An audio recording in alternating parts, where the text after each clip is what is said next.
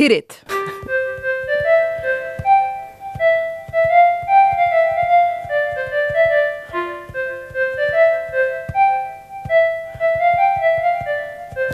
Ja, lite ditåt. Ja, ja. jag, jag tror man Ja. känner igen den åtminstone. Jag tyckte om stämningen i den här tolkningen. Ja, den, ja. Äh, det här soundet heter, som jag har här nu på mitt lilla piano framför mig, så det heter 50s äh, äh, sci-fi. Och science fiction är ju nästan, det, äh, Eurovisionen skulle ju nästan kunna klassas som science fiction, ibland åtminstone. ja, speciellt Rumäniens bidrag en del år. Ja, Ja. precis. Hej och välkomna, det här är det andra avsnittet av de Eurovisa podcast. Så är det. Ja, Ja. vi körde igång förra veckan och det var roligt och vi har, vi har fått en del respons också, jätteroligt, tack för det. ja, Nu ångar vi vidare och vi, vi får liksom gå pang på för vi har så mycket att prata om, är det inte så? så är det ju. Och så mycket kan jag ju bara säga att, att, att det blev nog en hård start för mig, för jag, för jag drabbades av Eurovisionsfeber så fort som, som vi spelade in vårt första avsnitt. Sen blev jag helt däckad och fick typ 39 graders feber och var sjuk i en vecka. och, och jag antar att det bara nu är Eurovisionsfebern som har slagit till på riktigt. Sen har jag ju en historia att alltid bli sjuk när UMK drar igång. Eh, speciellt sen när vi ska jobba riktigt hårt med UMK. Men mm, vi får se. Alltså, jag måste bara liksom komma ihåg det första UMK-året när det ordnades ishallen då när Pernilla Karlsson vann. Och du hade absolut ingen röst. Och det var ju det första sånt här referatet här i, i Finland som vi skulle göra så att vi hade, det var liksom ganska nervigt och vi hade inte några rutiner kring det där. Och du lät som liksom någonting från en gangsterfilm. Och, och sen i, i något skede lät jag typ inte alls. Nej, då satt du bara där och åt pastejer och nickade och vinkade. Jag tänkte Ja. att hur tusan ska det här gå? Och sen går sändningen igång. Och inte lät du nu liksom, inte, inte kanske det var, lät du riktigt som vanligt, men nu Nej. hördes du, inte var det något problem. Så tog sändningen slut så var du så här att jag kommer nog inte på någon efterfest, jag måste åka hem. och så var du jättesjuk. Ja. Men det var intressant. Ja, Eh, ja, men jag tänkte så här att kanske, kanske jag nu då har vet du, tagit ut det i förväg. Ja. Att nu har jag varit så pass sjuk att jag behöver inte vara, vara sen. Sen när det gäller med referat alltså. Kanske det är jag som kalopsar istället här. Ja. Men det var ju en otroligt händelserik helg här nu. Både Melodifestivalen och UMK körde igång med buller och bång. Och det var ju lite utmanande det här för att de pågick ju precis samtidigt. Hur löste du det? Eh, Jag, jag, jag gjorde helt kallt det valet att, eh, att, att jag tittade på UMK uh, direktsänt Mm. och, och sen så, så kollade jag in uh, Mellon då från, från SVT Play eh, följande dag. Lite med rädsla för att kommer det nog att finnas där, för något år så har de ju tagit bort den ganska snabbt och så här. Ja. Så, så, så man måste, man måste vara liksom pang på ärtan där. Och förra året så fanns ett, eh, jag kanske den andra deltävlingen, något sånt här så fanns på SVT Play men bara det med sån här tolk. Ja. Och jag förstod inte att vad är det jag har fått in nu här för att det var så här och här kommer Robin, han dansar över scenen och Sanna har en blå klänning. Jag var så här, vad fan är det här? Men det var ganska underhållande. Ja. Ja, och sen, sen, sen är det ju nog, det, det, det, bara märkte jag att, att, att det, det är ju nog inte samma sak när det inte direkt, för jag visste ju alltså resultatet, men jag ville se Mm. hela showen och förstås höra låtarna och hur artisterna låter. No, exakt. Men, men sen när man ändå vet, och jag var nästan sådär i något skede att vänta nu att borde jag spola lite framåt, men sen tänkte jag nej, jag ska nu ändå titta från början till slut. Och det måste man ju nog ge Melodifestivalen. Alltså nu ser det ju fortsättningsvis jäkligt bra ut. Mm, jag gjorde tvärtom då jag skulle skriva en liten resultatartikel om Melodifestivalen så jag satt och såg på det och tittade sen lite så här med mera fokus på, på UMK igår på söndag då alltså. Så att vi har gjort precis tvärtom. Men vilken ska vi ta och behandla först? Vad tycker du? Ska vi, vi, vi kom nu igång här med Mello redan. Kan, kanske vi börjar det och, Ja. ja. ja. Ska vi backa så, så pass långt bak att, att vi tar den där lilla skandalen och inte så lilla heller som kom innan Mello, det här med Anna Bok. Precis, det kan vi göra. Det som hände var ju alltså då att riktigt på slutrakan, något dygn, just när låtarna hade avslöjats så visade det sig att någon hade noterat att den här låten är bekant och kunde då avslöja att den här låten har också tävlat i de moldaviska uttagningarna. Eller tävla och tävla, den hade skickats in dit, eh, åkt ut så fort att de här låtskrivarna som alltså inte är några gröngölingar utan sådana som har skrivit diverse för Melodifestivalen och faktiskt har en annan låt med i år. De har också skrivit den här Christer Lindarw, After Darks bidrag, så de är i princip med i tävlingen. De hade liksom tolkat det med att, som att den åkte ut så fort så att den liksom aldrig riktigt beaktades och därför liksom inte riktigt var inskickad till den där tävlingen. Dock så fanns det ju alltså inspelat ett framträdande eh, var en artist eh, framför den här låten som, som jag vet ju inte att hade visats också på TV, åtminstone fanns det på, på TV-bolagets sajt. Jag tror att det var helt enkelt så att det inte alls visades i TV men i något skede hade de då lagt ut alla de precis. här ljudfilerna Varpå det nog helt enkelt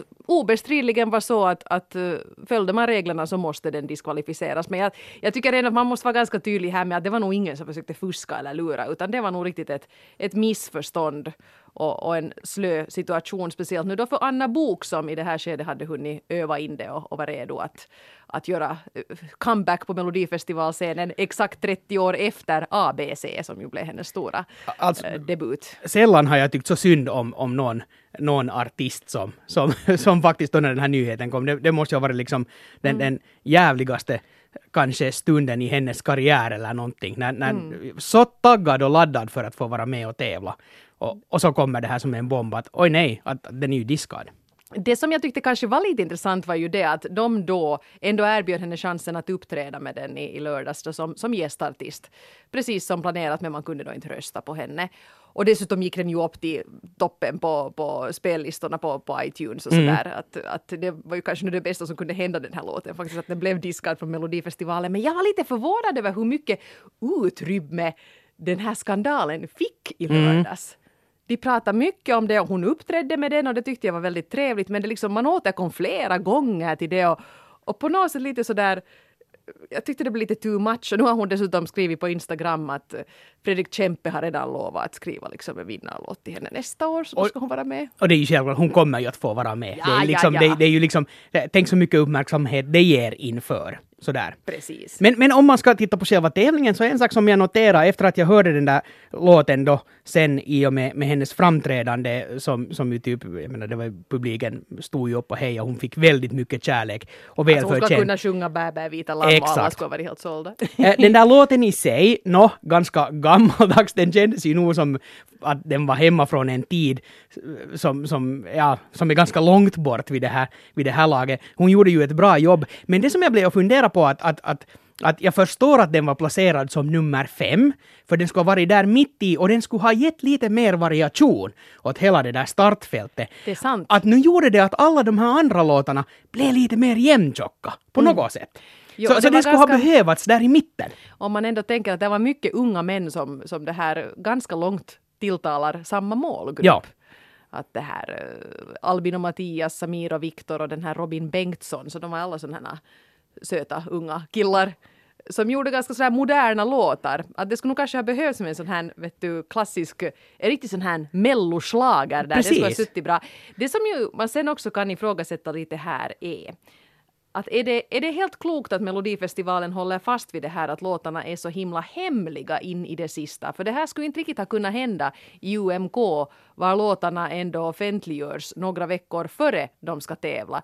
Då skulle man inte ha kommit till det här att faktiskt allt var tipptopp, vindmaskinen var laddad, allt var klart och sen kommer den här chocken att nej, du är diskad. Man skulle antagligen bli diskad några veckor före. Precis. Kanske till och med hinna ta in en annan låt. Men det skulle inte vara omöjligt. Men så jag funderar på det här också under veckoslutet och sen, sen kom jag ändå fram till att, att, att det finns en charm ändå i den här tävlingen, alltså i Mellon, det att att, att man hör dem först där i den där sändningen, för, för då blir det det blir en lite annorlunda tävling än, än om du har hört studioversioner av låtarna innan. Det blir på riktigt en tävling om eh, vilket bidrag kommer att funka bäst i Eurovisionen och, och, och kanske komma närmast en seger. Mm. Uh, för då när man hinner höra de här studioversionerna innan som med UMK, så, så då hinner jag, jag menar det här som vi pratar om varje gång, det här med att, att vi vänjer oss vid alla låtar så att vi kan dem innan och utan och sen i något skede tycker man att alla är jättebra. Och, och, och jag tänkte till exempel på en sån som Samir och Viktors låt. Nu när, man, när jag hörde den första gången då i, i, i söndags, när jag tittade på reprisen, eller jag tittade på, på, från SVT Play, så konstaterade jag att, att jo, det här är liksom en sån här låt, jag, jag, jag kan tänka mig hur den låter som en studioversion, den kommer säkert att fungera riktigt bra. Så, men deras sång liksom hur ska vi säga, skulle de inte haft den där kören så skulle de ha varit ganska, då, då skulle de ju ha varit ute liksom på, på halis. För, ja. för de är inga stora sångare. Nej. Så den kommer att göra sig bättre som en studioversion och skulle man vet du, i flera veckor ha pumpats med de här studioversionerna så då tror jag att eventuellt så är det kanske fler som då, då, skulle de kanske ha gått till final, för det är så många som redan, ja men jag gillar ju dem och jag gillar deras nya låt, oj vad det här låter bra, oj nå, vet du, första framträdandet där, det kanske inte var helt klockren deras sång eh, hela vägen, men det gör inte något för jag tycker ju så mycket om dem. Men, men nu kommer det liksom som en våt trasa i ansiktet och så måste du ta ställning, men vänta nu, är det här min favorit Samir och Viktor-låt eller nej? Så, så det påverkar det. Och sen, jag menar Mellon, no, det, är, det är alltid jobbigt när man börjar jämföra UMK och Mellon sinsemellan, för det känns, vad, man än jämför med Mellon så är det ganska orättvist. Och det är ju så. Men, men, men Mellon behöver inte den här uppmärksamheten som en tävling får i och med att du släpper de här låtarna innan. UMK för behöver lite mer. No, det är sant, ja. ja. Men sen tycker jag också att nu har ju då SVT kritiserats vä- väldigt mycket att kontrollerar ni inte det här? Och jag menar hur i friden Exakt. skulle man kunna ha ett system som liksom hundraprocentigt noga kollar? Då tycker jag det liksom är värre då att Heroes liknar den här David Guetta-låten i fjol så pass Mm, mycket. precis. För jag menar, det var ju en, den kopplingen skulle någon ha kunnat göra.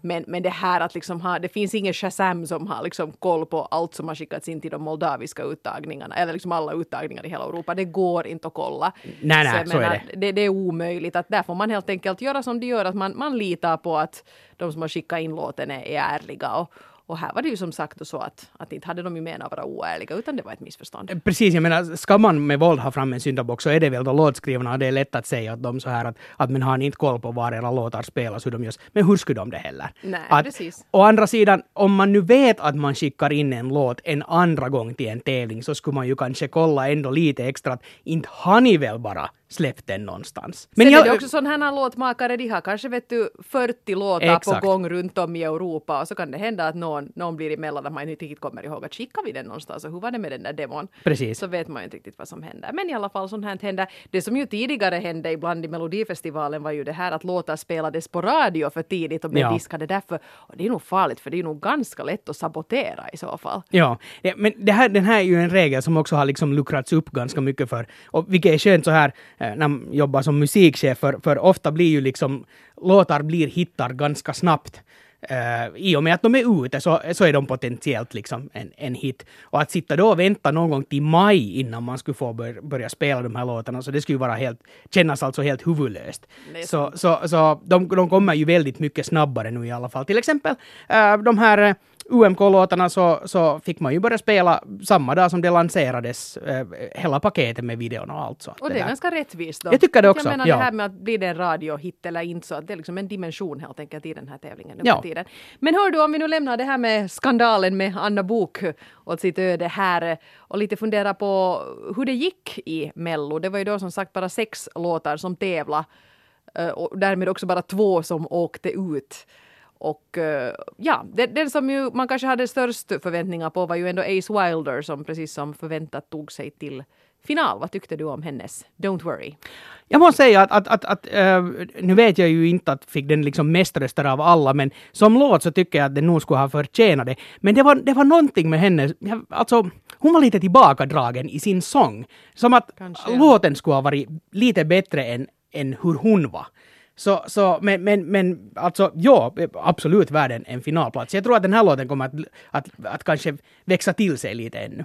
Det, jag slog, det som slog mig med Ace Wilder var att när hon var med 2014 så jag hade åtminstone aldrig hört talas om henne. Hon Nej. kom liksom från ingenstans och sjöng en låt i en genre som man inte hade hört hemskt mycket av i, i Melodifestivalen. Och den kändes väldigt liksom wow, liksom att vilken puls, den här är så här och nu.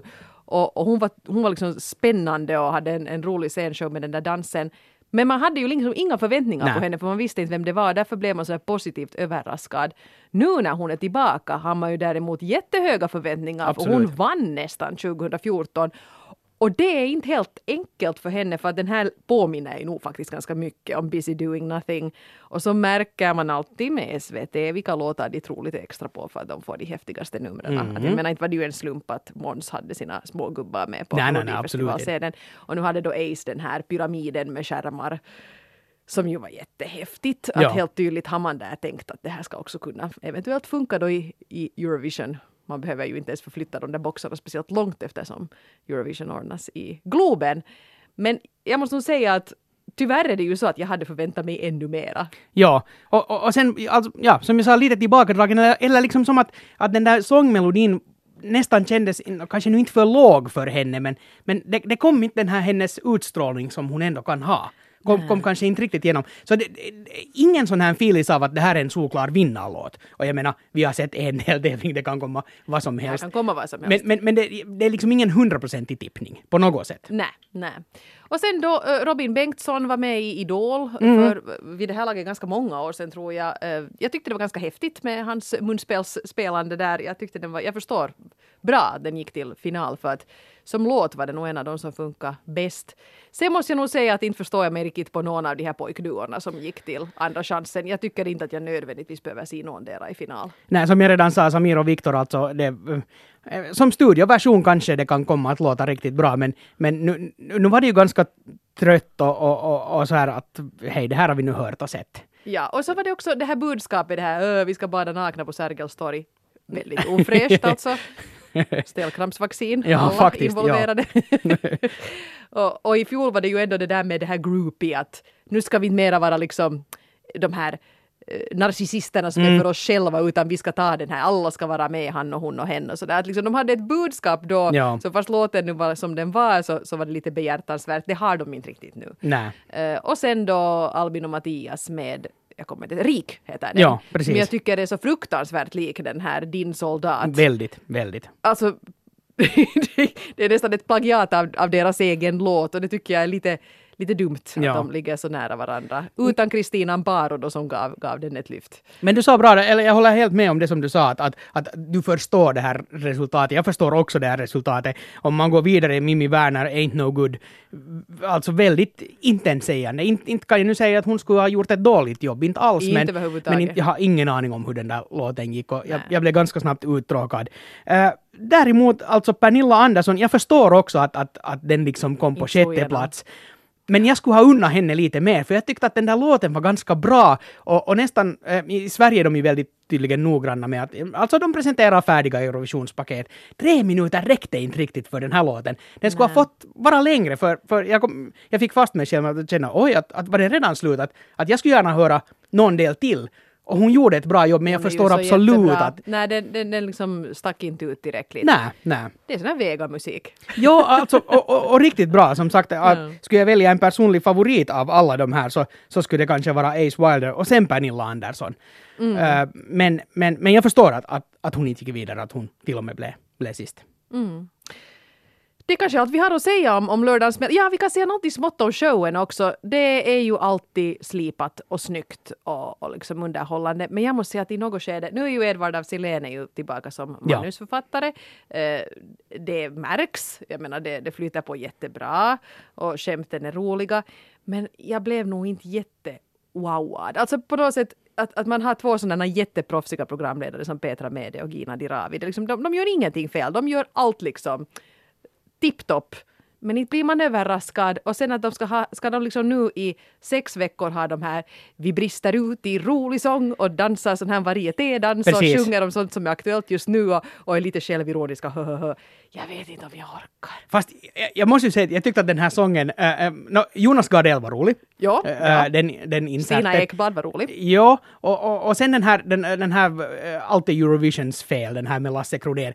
Det numret tyckte jag om. Det men, det, det, men det skulle ha räckt med den, och speciellt i början så, så det var inte så där riktigt tajt i det där flytet med den, den eller, eller som att vet du, det här att vi står här och drar ordvitsar men publiken hann liksom inte riktigt med. Nej, att, de att speciellt hela den där hörde vad de början. sa. Det var, det, det var lite sådär, ja. Mm. Men en av, av, av de roligaste eh, grejerna under hela lördagen så var nog eh, då när de plockade fram La Sketchup. Och, eh, det i sig kanske inte var det roligaste. Men såg du den här 14-åringen i publiken som stod bredvid sin pappa? Och, och den där pappan försökte lite visa, men det är sån här rörelse. Och den här fjortisen var bara så att, men vad är det här? Aldrig hört, aldrig sett. Att, hur då ska jag sätta mina händer? Han, han var så liksom ute och förvirrad. Och då kände jag mig ganska gammal igen, för, för när kom den? 2002 typ.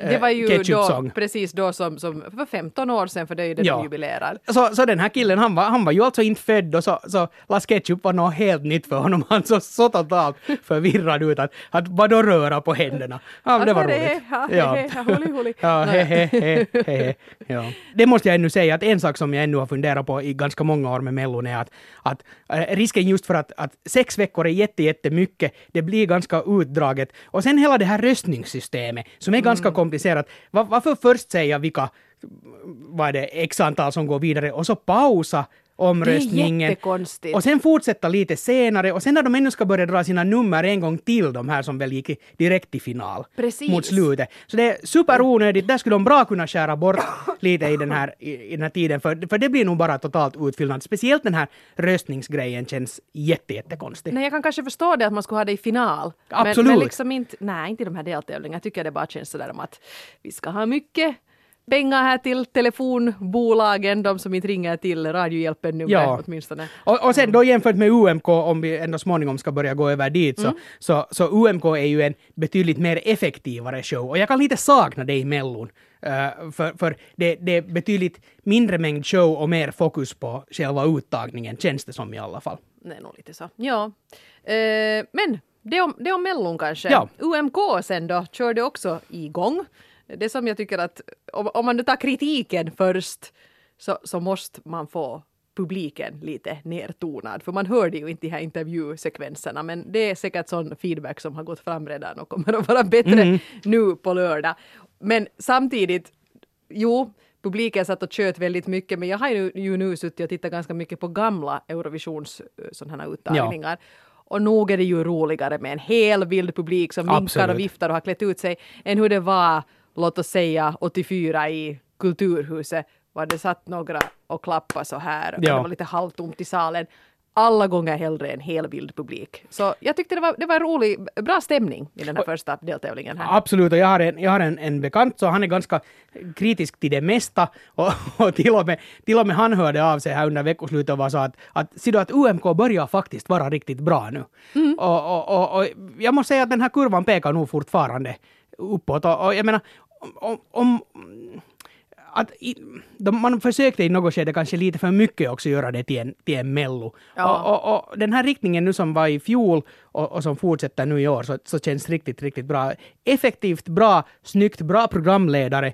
Eh, funkar bättre än i, i fjol tycker jag till exempel. Det var riktigt bra och superprestation av Krista Sigfrid Ja. som aldrig har programlett någonting, allra minst nu på finska, Precis. klarade det jättefint. Jag tycker nästan hon skulle måste få ta lite mera utrymme. Jag tyckte Råpe stod och prellade hemskt långa sekvenser där medan Krista stod bredvid och så, så glad ut, vilket hon gör bra.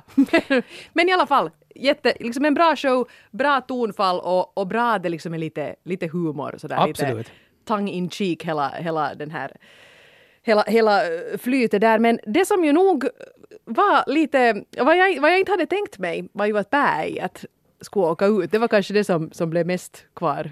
Eller, eller det som överraskade mig mest med kvällen. Samma här, alltså att nu tala om en skräll vet jag ju inte men, men det där, men, men jag hade nog också räknat med att, att de skulle ta sig vidare så. Har du någon teori kring varför det inte gick vägen? Uh, jag tror att nu har jag ju inte kollat några tittarsiffror eller någonting sånt, men jag skulle kunna tänka mig att, att skulle det ha varit en final, för finalen drar ändå alltid mycket, mycket fler tittare än vad, vad en deltävling gör, så då skulle de ha kunnat klara sig väldigt mycket bättre. Ja, Eh, ja. Så, så jag, jag vet inte. Sen, sen är det ju nog det när man hör på den där låten, det är ju sån här sån här humorpop alla Petri Nygård och uh, säg nu Teflon Brothers och alla de här.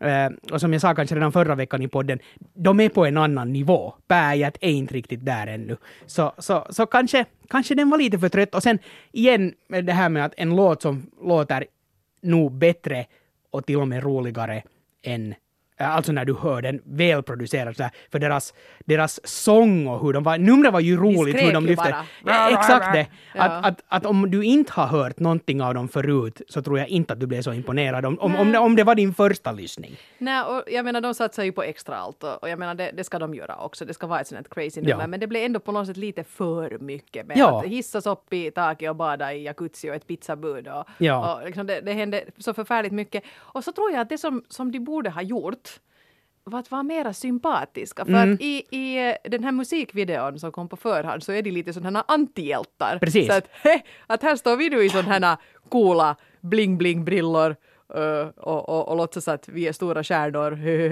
Men det var också lite sympatiskt sådär, att okej, lite självironiskt. Men här satt de på den där jacuzzi-kanten som om de skulle ha varit stora stjärnor. Ja. Och, och liksom stort ego och så här. Ja, de, de, de bjöd inte riktigt in till det här. Att, att ja, ja, det här är nu den här grejen, vi är berget. Att, att inte Ja. vi nu någon sån här amerikanska hiphop-stjärnor. Men vi, vi, vi försöker nu göra så här då. Och på något sätt, det, det blev för mycket och det blev liksom lite sådär frånstötande. Sen undrar jag nog att var månne Clemso förkyld? Ja, För att han lät riktigt hes. ja, det kan nog vara. Jag började lite misstänka det och det var nog det som, som han säkert i stora delar föll på. Väldigt, väldigt sympatisk kille. Mm. Eh, men, men jag tror nog också att, att det till en del föll nog på den där låten, för den är inte, den, den, den, den, den är inte tillräckligt, tillräckligt stark och tillräckligt bra, eh, helt enkelt, för att förtjäna en, en eh, nu pratar jag helt alltså ur min egen smak och om jag Mm. ska försöka sätta någon sån där proffsglasögon på så, så, så, så tror jag att, att, att, att den var helt enkelt inte tillräckligt bra för att, för att nå en final. Ja, precis. Men däremot afrobeat på Yoruba sitter bra i UMK tycker jag, men då skulle åtminstone den där sången han måste liksom vara klockren. Precis. Och det var den tyvärr inte. Och jag, jag tyckte han lät som han skulle vara lite fusig. Det kan nog vara, ja. Så det kanske var något sånt. Sen var man nu inte minst överraskad över att Sara Aalto gick till final. Det var nog ganska väntat. Eh, ja. Och, och, gällande Sara Aalto och, och Stella Kristin, det, det, var de som lät allra bäst i, i hela deltävlingen. Så, så förtjänar verkligen sina finalplatser. Ja, Stella Kristin var ju nog en positiv överraskning. Ja. Jag hade inte liksom, som jag sa förra veckan, jag, jag höll tummarna för henne men jag hade nog inte vågat hoppats att hon skulle få en finalplats men den förtjänar hon ju verkligen och jag tycker det är häftigt med en sån här lågmäld R&B gitarrtjej på scenen. Mm. Ja. Eh, jag, det, det, var, det var skojigt att det liksom slog igenom. Det kan man ju säga om Clemso kanske också att, att en, en grej som, som kan ha spelat in, att man måste komma ihåg att många av de här är väldigt nya och ganska oerfarna artister. Eh, Det, alla har inte liksom stått på, på TV och uppträtt eh, och sjungit live. Nej, men han har ju varit i ett boyband. Nå ja, ja, i och för sig. Kanske han var den där i boybandet som stod lite längre bak. Och nu har han sagt "Uah, ska jag stå längst fram nu? Ja. Oj. Nåja, och Mikko Herranen, eh, ett roligt nummer med det där med att alla såg ut som han där på slutet, men alltså den där, den där rullbrädan han åkte på där i början, ja, alltså jag, jag, det var ju nog jättehemskt. Ja. Han, men han gjorde helt bra ifrån Jo, han sig. gjorde helt bra ifrån sig och så tycker jag det är så, så kul med honom att att han är ju liksom, han är synskadad, det är inget konstigt med det, men han var absolut den mest rörliga artisten Ja. på scenen. Han åkte omkring på den där, alltså vad tusan heter de? Eh, ja, ho- hoverboard. Ja. kom han åkande in och han hoppade upp på olika podier och liksom helt orädd slänger sig eh, omkring där på, på scenen. Och jag tycker, jag menar det, han, han är otroligt duktig i den där live-situationen. Men den där låten kändes kanske lite gammal och som man inte skulle ha hört den tidigare. Fast jag skulle nog hellre nästan ha sett den i final än uh, diskodrottningen själv. Eini. Mm. Ja, nej, där förstår jag. Där, är ju kanske det här nu att vi som finlandssvenska musikmänniskor lite har missat Eini. Att vi liksom inte riktigt förstår hennes storhet för att vi har tittat mera på Carola. och, och så var, och, och hennes, hennes sång var tyvärr inte riktigt heller på, på och nivå. Hon var ganska stel på scenen. Ja. Att, Eh, eh, men, men, när liksom, hon går ut med att säga att jag har varit i den här branschen så länge och jag älskar att vara på scenen och jag vet precis vad jag gör. Och så står hon ändå där ganska liksom så här. Det är klart man behöver inte hoppa och skutta Nej, omkring. nej. Men jag tyckte inte alls hon såg bekväm ut. Nej, och, och, men, men jag har liksom lite en, en sån här, för att nu använda en, ta, tala ren svenska, en sån här moto, en maggropskänsla av att, att, att hon är ganska pop bland de här riktigt hardcore Det är Eurovisionsfansen. hon ju. Ja. Eh, och, och, och, och jag kan tänka mig att de att det röstar... låter lite falskt. Ja, och då, ja, därför tror jag att de... Jag, jag tror det var de som röstade henne vidare ganska långt. Eh, av dem som du är kvar i final så börjar man ju ohjälpligen fundera att vem skulle klara sig bäst i Eurovisionen. Och där ska jag nog säga att i det här skedet skulle jag nog kanske då sätta pengarna på Sara Aalto. Samma här, absolut. det kan hända att hon, inte, inte vinner hon Eurovisionen, det gör hon inte. Inte med den där låten. Nej, men med ett snyggt nummer och hela det här med att hon faktiskt har den där rösten och kan göra de här spännande tricksen med sin sångröst. Det tror jag åtminstone att jurygrupper Ja, skulle uppskatta. Jag tror, att hon skulle kunna klara, jag tror hon skulle kunna ta sig galant till final och, och klara sig riktigt bra där. Sen må man tycka om den där låten vad man vill, men, men den har nog fastnat alltså den här... Den har fastnat i mitt huvud. Den snurrar Mm. på konstant och det, det är en bra sak. Och så har hon ju också det här budskapet, det här med no fear som är någon sorts kampanj Ja. som, som många kan ta åt sig. Väldigt duktig artist. Men det kommer ju mer, eh, vad heter det, fler deltävlingar då, alltså på lördag. Så är det, så är det. Eh, Det är jättesvårt att uttala sig någonting om de här mello för att inte tycker jag nu den här gången heller. Av de där 30 sekunders förhandsvisningarna så tyckte jag att Pernilla Andersson var klart bäst. Eh, Men det gick ju ändå som det gick. Så jag vet inte hur mycket man ska se på dem. Och nu har vi ju inte hört om ännu, de lär ska komma på torsdag, fredag någon gång. Men eh, UMK kan vi kanske lite blicka framåt. Ja, där har vi sex stycken eh, tävlande. Vi har Attention 2 som börjar. Tvillingarna från Esbo. Ja. Ska bli, no, no, det, det står och faller med hur de klarar det där på scenen. De är roliga. Jag, Ja. har, jag tycker det, det är kul att, att de är med. Väldigt oerfarna förstås. Kan finnas en risk att, att det här med att uppträda live blir svårt. Men Mm. det kan också hända att de är naturbegåvningar och att det blir jättebra. Sen har vi Crystal Snow. Mm. I final. Ja, det skulle jag nog också säga. Ja. Eh, eh, sen följande låt Annika Milan och Kimmo Blom har vi ju som, som gör den här uh, duetten Good Enough. Också i final. Ja, Ana, ja. ja. Mm, mm. Eh, sen Ja, Rafael... de, är ganska, de är ganska upphypade nu och jag menar Kimmo Blom var ju med i fjol också, då kallade han sig Angelo Denial. Precis. Och ja, Den kan gå hem hos en ganska bred publik, tror jag. Mm, In, in, inte, även- inte nödvändigtvis en, en vinnarlåt. vet du vad men jag skulle hoppas? Att de inte är för kletiga på scenen. Att de inte står Mm, typ och hånglar, för det skulle jag inte orka med. nej, det är usch, hångel. Är- det är jobbigt. Eh, sen n- nästa lördags, eh, eller inkommande tävlings... Finlandssvenska bidrag kan vi väl säga Rafaela Truda. Jättejobbigt att hon ska hamna just i den deltävlingen samtidigt som Krista tävlar i Mm, Malmö. så är det. Så Österbotten, ska ni ge ert stöd till er egen? Så titta nu på Mello om ni måste men Men Kom rösta ihåg att UMK. rösta UMK. Nej men på riktigt alltså, det, det är ju lite olyckligt. Skulle Absolut. Rafaela ha varit den här första deltävlingen så, skulle, så kanske tittar, nåja, no, inte ska man nu alltid, inte ska jag upp, uppbana någon att rösta enligt hembygd, det är ju lite fånigt. Men hon, å andra sidan, hon är, hon är otroligt duktig och hon skulle så förtjäna en finalplats. Jag håller helt med. En, en, en, av, en av mina favoriter eh, i år. Ja, Helt klart. Och en egen, egen grej. Det låter inte liksom som någonting vi har hört i UMK Nej, tidigare. nej, och det är ganska skönt. Mm. Nå, eh, Ilona? Det, det är en av de där jag lite glömmer bort hela tiden. Ja, vi faktiskt, eh, nu, nu, de flesta av de här låtarna som i år så har jag hört så pass mycket att, att jag kan dem utan och innan, men nu får jag inte ens i huvudet den här låten. Nej, nej. Det, det kan nog bli svårt. Ja. Var det Sen, alla? Det nej, för sen har vi ju Mikael Sari Ja! som återvänder till UMK. Åh Och- jäklar, och- det och- är en hård deltävling Det är här. jättehårt, för, för han kan nog alltså, han kan nog tävla om en finalplats helt klart, för jag tror att han, han var väldigt populär då när han var med och Han tävlade var, mot och jag Krista. förstod inte riktigt på förhand, men nu på något sätt, det, det, jag börjar ju nog inse sen vad, vad grejen var med honom och han är otroligt bra live. Han sjunger jättefint och det är ju sån här låt som som är ganska tråkig i en och en halv minut och sen växer den till Ja. sig och blir ganska storslagen. Men jag tycker inte att den är lika bra som den han tävlade med senast. Nej, men, men helt klart ett bidrag som alltså enligt mig nog skulle förtjäna en, en finalplats utan problem. Och, eh, jag skulle inte ha något problem att skicka den till, vidare heller. Vilket elände! Hur ska vi få med... Är för många som borde rymmas i finalen här nu. No, men det ska, blir vi försöka, ska vi försöka på någon tippning då? Jag tror Crystal Snow är helt klart i final. Mm. Uh, och jag skulle nog nästan tro att Mikael Sari också.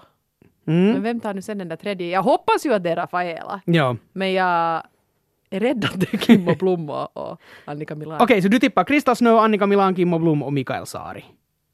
Ja. Nå, Men ja- jag håller tummarna för Rafaela alltså. Det, det var inte... Ja. Eh, kanske det står där mellan Rafaela och, Annika Milan och Kimmo Blom. Så, så jag kör nu en liten variant så får vi lite Ja. annorlunda. Så jag säger, eh, ja, jag säger Annika Milan, Kimmo Blom, Rafaela Truda, Mikael Sari och säger att Crystal Snow blir utanför. Fast Men- det är också en jäkligt bra låt. Men se, Ja. får se. Och så ser vi att Ylona och Attention 2 får göra bättre lycka nästa år. Så är det, Ja. absolut. Om Mello i svint förutspår något desto mer om än att vi förstås håller tummarna enligt hembygd eftersom Krista är med och tävlar. Alla gånger. Ja, Ja. resten bryr vi oss inte som. Hör du, eh, skulle jag ännu få dra en liten Eurovisionsmyt? Nå, det tycker jag. Ja. Eh, det är lite så här mythbusters det här nu. Att eh, det kan hända att eh, vi bekräftar att det här stämmer eller att vi förkastar den här myten. Och den myt som jag tänkte att vi skulle försöka ta ställning till idag är den att är, det helt, är man helt chanslös i Eurovisionens final om man har ett startnummer tidigt i tävlingen? Mm, just det. För jag tog fram lite statistik här faktiskt och kan nu konstatera att senast någon har vunnit som var riktigt tidigt ute i tävlingen, alltså bland de tio första, så det var 2003. Sertab med Every way that I am. Hon var ute som fjärde i finalen. Just det. Och, och det här, eh, hur många var man med? Vi ska titta. Och det är 26 länder var med. Ja. Men efter det så har det liksom varit helt annat. Eh, Måns i fjol eh, var tionde, så han var nog i början men han var ändå liksom en bit in i tävlingen. Före det Conchita elfte. Ja, just det. Och sen började det vara liksom att det går mot slutet. Emily de Forest var 18, Loreen 17, Elle och Nicky 19, Lena 22. och Rybak 20.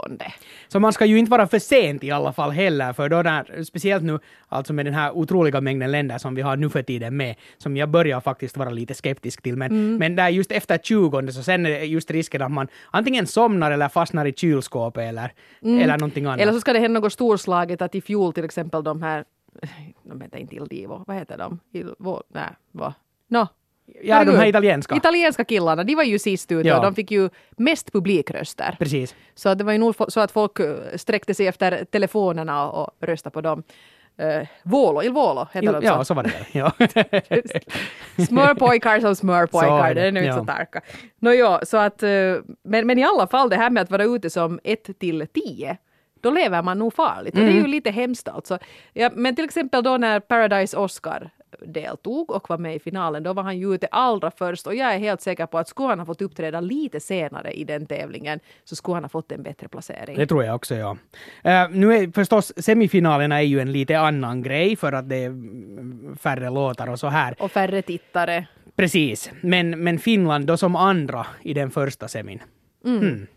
Ja, Får se. Får se, får se. Det blir spännande. Jag tror inte att det är riktigt lika. Det är ändå så pass många som går vidare från dem. Så att jag, det, liksom, ja. det, det, Det- det hur känns inte lika avgörande. Nej, det, det är inte så farligt där i alla fall. Och jag tror att det är ändå, hur många är de nu i de här semifinalerna? De är eh, 18, något sådant. 10 går vidare. Så är det väl, ja. Och det orkar man ändå på något sätt kanske ta åt sig under Det är hanterbart. Ja. ja. Men sen det här när det liksom börjar gå långt över 25 så blir det nog Det är nog utmanande. Ja. ja.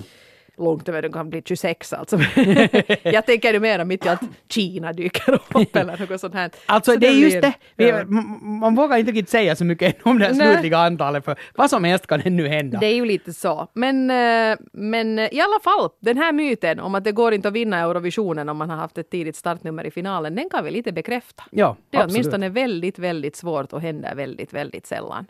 Mm. Roligt var det att podda igen. Ska vi börja avrunda? Så det kan vi bra ta och göra. Den här podden finns alltså numera då att lyssna här förstås på eh, arenan.yle.fi, men också på Soundcloud och också på iTunes. Sök på det Eurovisa så, så hittar ni oss där. Det Eurovisa podcast alltså. Just det, och börja gärna prenumerera där var det går att prenumerera. Eh, vi ska... Ambitionen är att vara tillbaka igen nästa måndag med ett sprillans nytt avsnitt. Ni hittar ju oss på Facebook, Det Eurovisa heter vår sida där. Gå gärna in och kommentera. Gör det. Och vi hörs och ha en skön TV-kväll på lördag.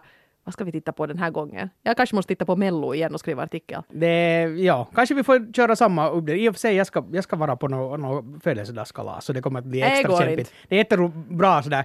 eh, Det är grym födelsedagsfest och så sitter man i en knut liksom med, med typ två telefoner och tittar på UMK på ena. Krista Rafaela! Krista Rafaela! Grymt socialt. Men så här, så här är livet ibland. Mm. Sånt är Eurovisionslivet. Och vi hörs om en vecka. Hej då!